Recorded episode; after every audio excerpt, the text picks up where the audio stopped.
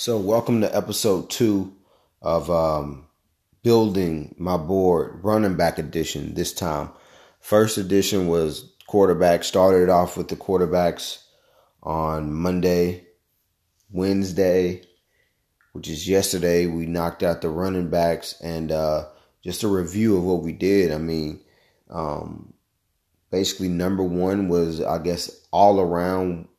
It's well accepted that Joshua Jacobs from Alabama is everybody's RB1. I have seen his teammate, Damien Harris, as a number one. Go figure. Um, he was not that high on my board, but my board stacked as follows. Uh, Jacobs was at one, had David Montgomery out of Iowa State at two, uh, Darrell Henderson uh, and Trayveon Williams were at three have I have ties, and it just depends on fits. I don't uh, disclaimer as well. We'll stop here. Disclaimer: When I do my boards like this, and I'm sharing it with you guys this year, and how I kind of go through the draft process, and you know what I do is I kind of get a board from top to bottom, kind of in in the range where I think they'll go paired with my value of them, and it just helps me keep track of my guys that I would take you know, I would draft. Um, you know, I got a habit of saying take a flyer now. Everybody gets a habit of saying something over. I gotta stop saying that. You got to try to switch it up sometimes. But uh, there's a guy that I would. Dra- these are players that I would draft. Now, everybody included that I show you guys. Is there some players that I left off? Sure, that I'll reapply and that I'll I know of in my head who's still a good player, but on this dry erase board, there's not I can't fill it up with everybody, so I just kind of do um, in a way a rough draft, and then the players that I think that should be on there will eventually go up there. But the ones that I showed you, that's kind of how I work it. You know, it's not like from it, it does obviously consider talent. You have to consider talent, but at the end of the day, it's just basically a reference point for me and that's just kind of how I see it. So, like I said, Darrell Henderson and Trayveon Williams were tied for three. Basically, Henderson is your uh, home run hitter. Hitter, excuse me. Trayveon Williams has that skill set, not as fast. Um, basically, the weaknesses of both of those players are Henderson um, between the pat- tackles. Excuse me, between the tackles, much to be desired as a player. Just showing that physicality, uh, br- ability to break break tackles isn't his strong suit, but he can make people miss uh, and take it to the house. So Trayveon Williams um, packs a punch at his uh, minuscule or minute height and weight, but still packs a punch. Uh, but fumbles the ball uh, occasionally. And, you know, everybody fumbles the football, but we were trying to reduce that as much as possible. Uh, at four, had another tie with Miles Sanders and Mark uh, Mike Weber. Um, those two guys are very similar to me. I give Miles Sanders the slight edge just due to how fluid he is as a runner. Um, excuse me, this has been a long day, uh, but like I said, I keep it organic on my stuff. So Anyway, we got Mike Weber and Miles Sanders as those two players kind of tied, and their their skill sets, pass catchers. Um, can, they can get about 20 carries, but might find themselves in a complementary role at the next level. Uh, as you can say, fifth, tied for fifth, which would really be eighth in a way. Uh, Eli, Eli, I'm gonna say Eli, Elijah Holyfield, and uh, Marquis Young from UMass, a guy that a lot of people probably have him as a late rounder. He impressed me enough to move up to me to where I would draft him anywhere from late three to fifth round range. Uh, I think that he's deserving of that. Devin Singletary, Bryce Love is next up. Uh, Devin Singletary is a player that ironically is a Dion Lewis type of mold for me. Uh, shifty, can make people miss, compact. He's 5'7.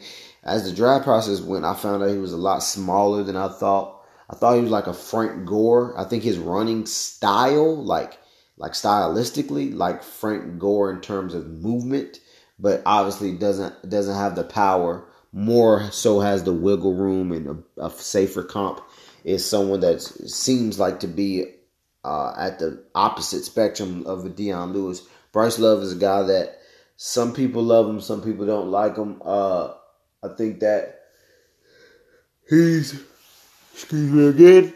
I'm yawning. I'm tired. Been doing a lot of film watching, so it's well excused. We're doing wide receivers tomorrow, but anyway, uh, Bryce Love, he's a guy that's built in like the Gio Bernard uh, range, and, and people I do like to do comps because for me, you know, being a football watcher, I've seen all types of skill sets, and it helps me out as far as visualizing. And if fans know their players, it could help them out, kind of paint the picture.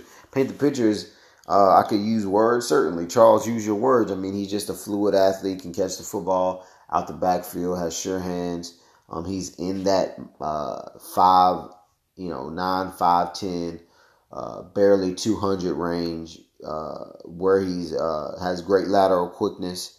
Um, he's a guy that will be a complimentary back at the next level, and just simply because of his uh, previous injury, he is coming off of a serious knee injury.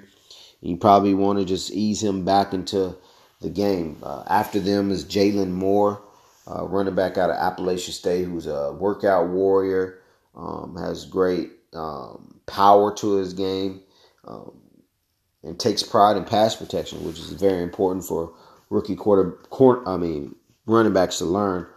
Uh, Karan Higdon and Wesley Fields are tied. Um, they're in the same range for me.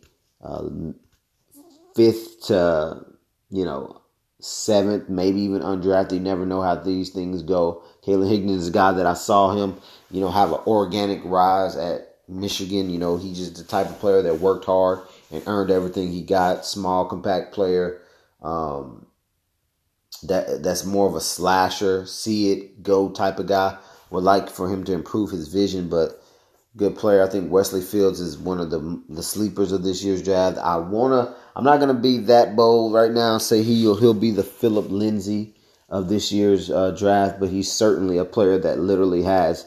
I can say if he if he's not the Phillip Lindsay of this year's draft, then he's certainly uh, the Jarrett Stidham of this year's class in terms of like I mentioned about Jarrett Stidham. Jarrett Stidham has everything you want from a foundational point as a quarterback, which means like he's very natural in the pocket, great footwork, uh, no funky delivery. It's just about in between the ears and situational. Same thing with Wesley Fields is he's the consummate size you want out of your running back around 5'11, 205, 206. Don't quote me on the exact exact measurements, but what I'm saying is he looks like an NFL running back.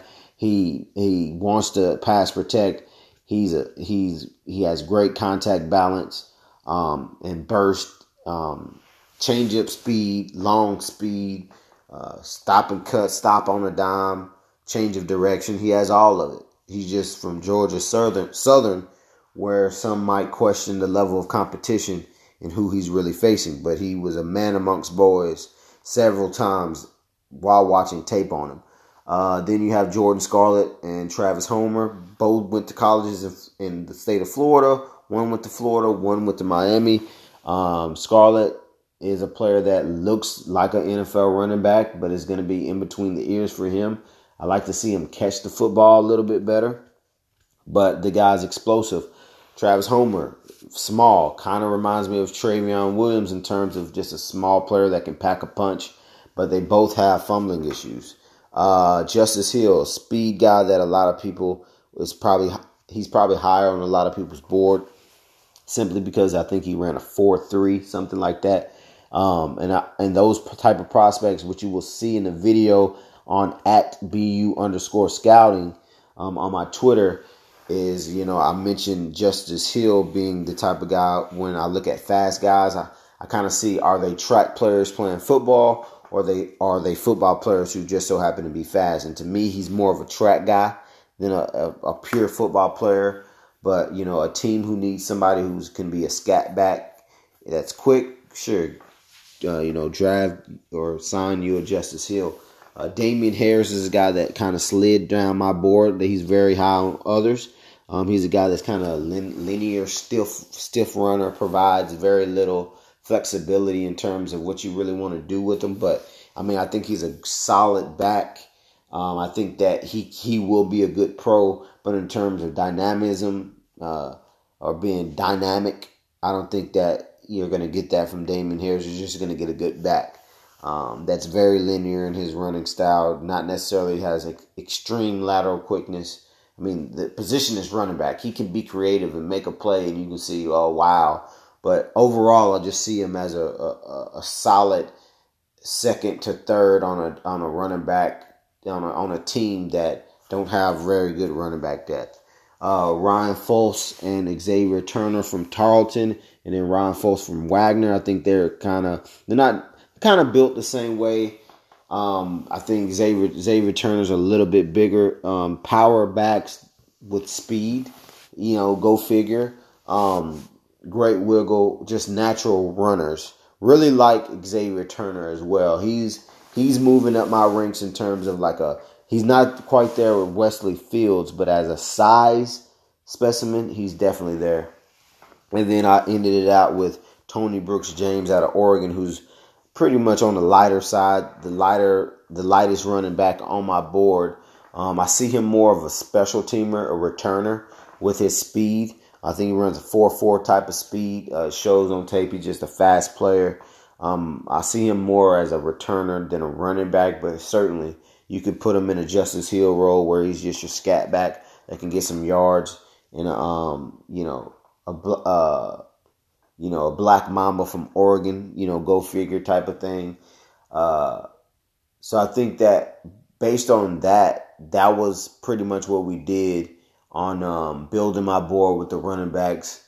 We just went over, you know, guys that when you go through your board and who you're looking at, a lot of guys aren't on there like Texas, I mean, Dexter Williams and, um, you know, Darrin Hall. I will add them at later dates.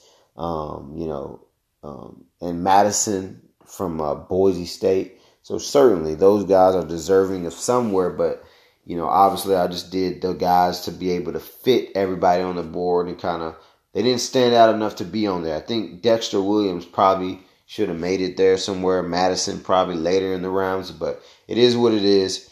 Um, like I said, I need to finish up some of this tape watching because, like I said, wide receivers are going to be done Friday, uh, April 5th. So I need to get as many as many, you know, wide receivers in my database in my mind as possible so that I can make this board and give it to you guys. So uh, thanks for tuning in. This is Barnes University Radio. We're talking building my board episode. Also check out scouting with sharks. You know, I'm doing trying to I'm trying to stay busy here. Scouting with Sharks as well. Did a semi video, little video on Antoine Wesley, one of my sleepers for wide receivers in this year's draft. So go check it out. Thanks for tuning in. Thanks for paying attention. Uh, tighten up.